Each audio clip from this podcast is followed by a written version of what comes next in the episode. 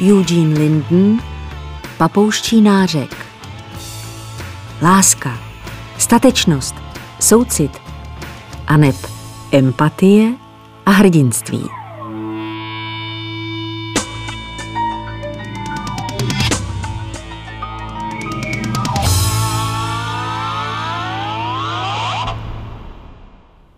Když orangutanka Bonnie v Národní zoo přinesla své mládě Kiko k mřížím tak, aby Rob Shoemaker mohl dát nemocnému lidoopovi injekci, projevila tím nejen mimořádnou důvěru, protože orangutani injekce nenávidí, ale též úsudek, že mládě potřebuje péči, kterou mu ona poskytnout nemůže.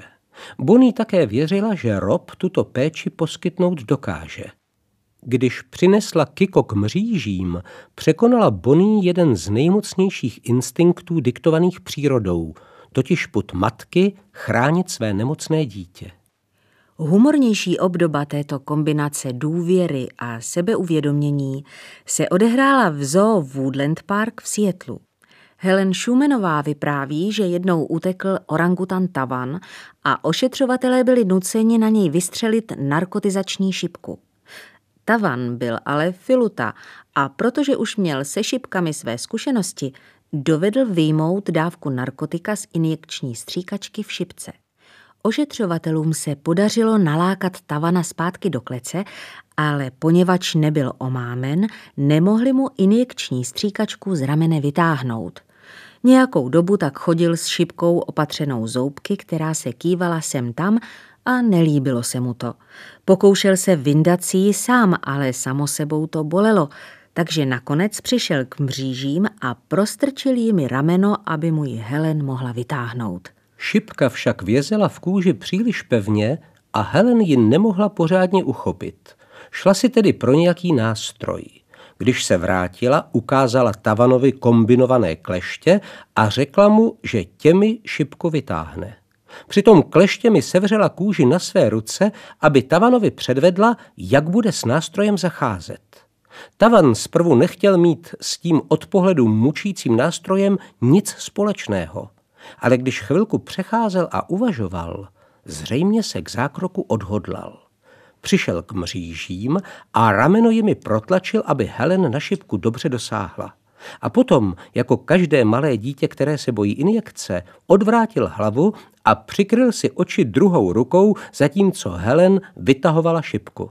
Jsem si jist, že Tavan byl Heleně za její zásah vděčný. Ale stejnou jistotu mám, že se vina snaží utéci znova. Hrdinství je pojem, který při uplatnění na lidi hodně ztratil na hodnotě. Politici a média mluví o hrdinech vlastně téměř vždy, když mají na mysli oběti. Pomineme-li přehnané užívání tohoto termínu v dnešní době nadsázek, znamená hrdinský čin osobní fyzické statečnosti to, že jedinec překoná strach a dá svůj život v sázku kvůli principu nebo kvůli jiným osobám. Roku 1984 získalo prasátko Priscilla Stillmanovu cenu americké humánní společnosti a stalo se první členkou texaské zvířecí síně slávy za svůj boj o záchranu dítěte před utonutím. Priscilla byla se svou paní a její přítelkyní jednoho letního dne v parku u jezera. Prasátko mělo koupání rádo a tak si spokojeně plavalo v jezeře se svou paní, přítelkyní a jejím mentálně postiženým synkem. Tříměsíční sele zamířilo ke břehu, když se jedenáctiletý chlapec, který byl dále v jezeře, začal topit.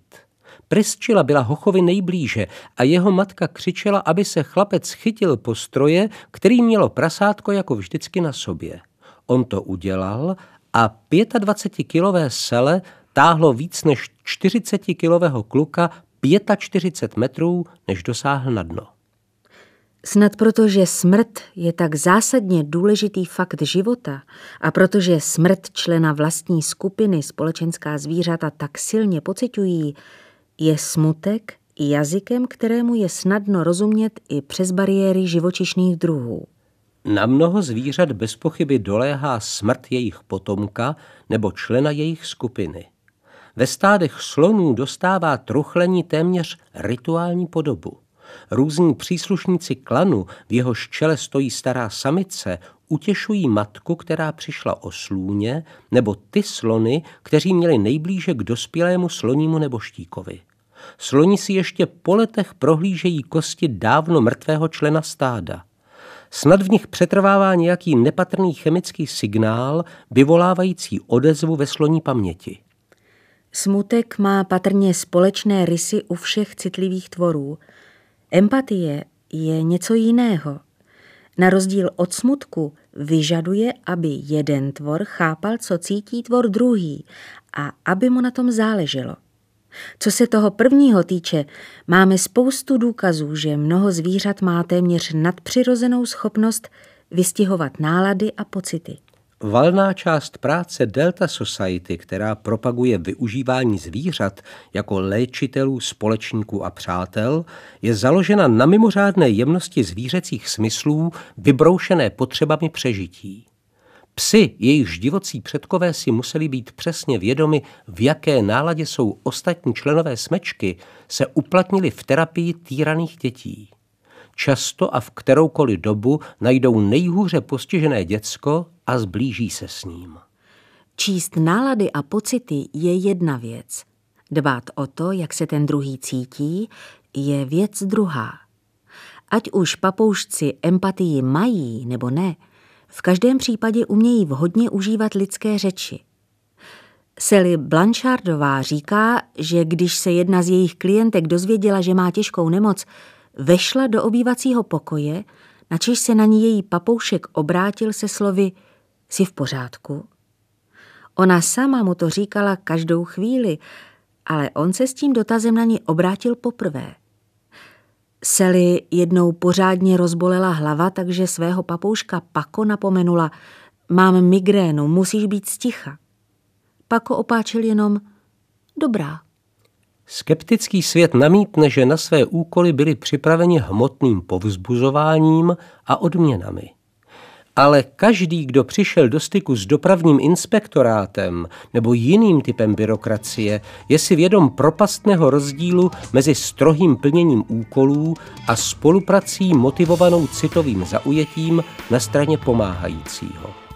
Příběhy o psech a kočkách, prasatech a koních, kteří usnadňují život zraněným a postiženým lidem, jsou zajímavé a dojemné, protože naznačují, že zvířata jsou schopna šlechetnosti a empatie.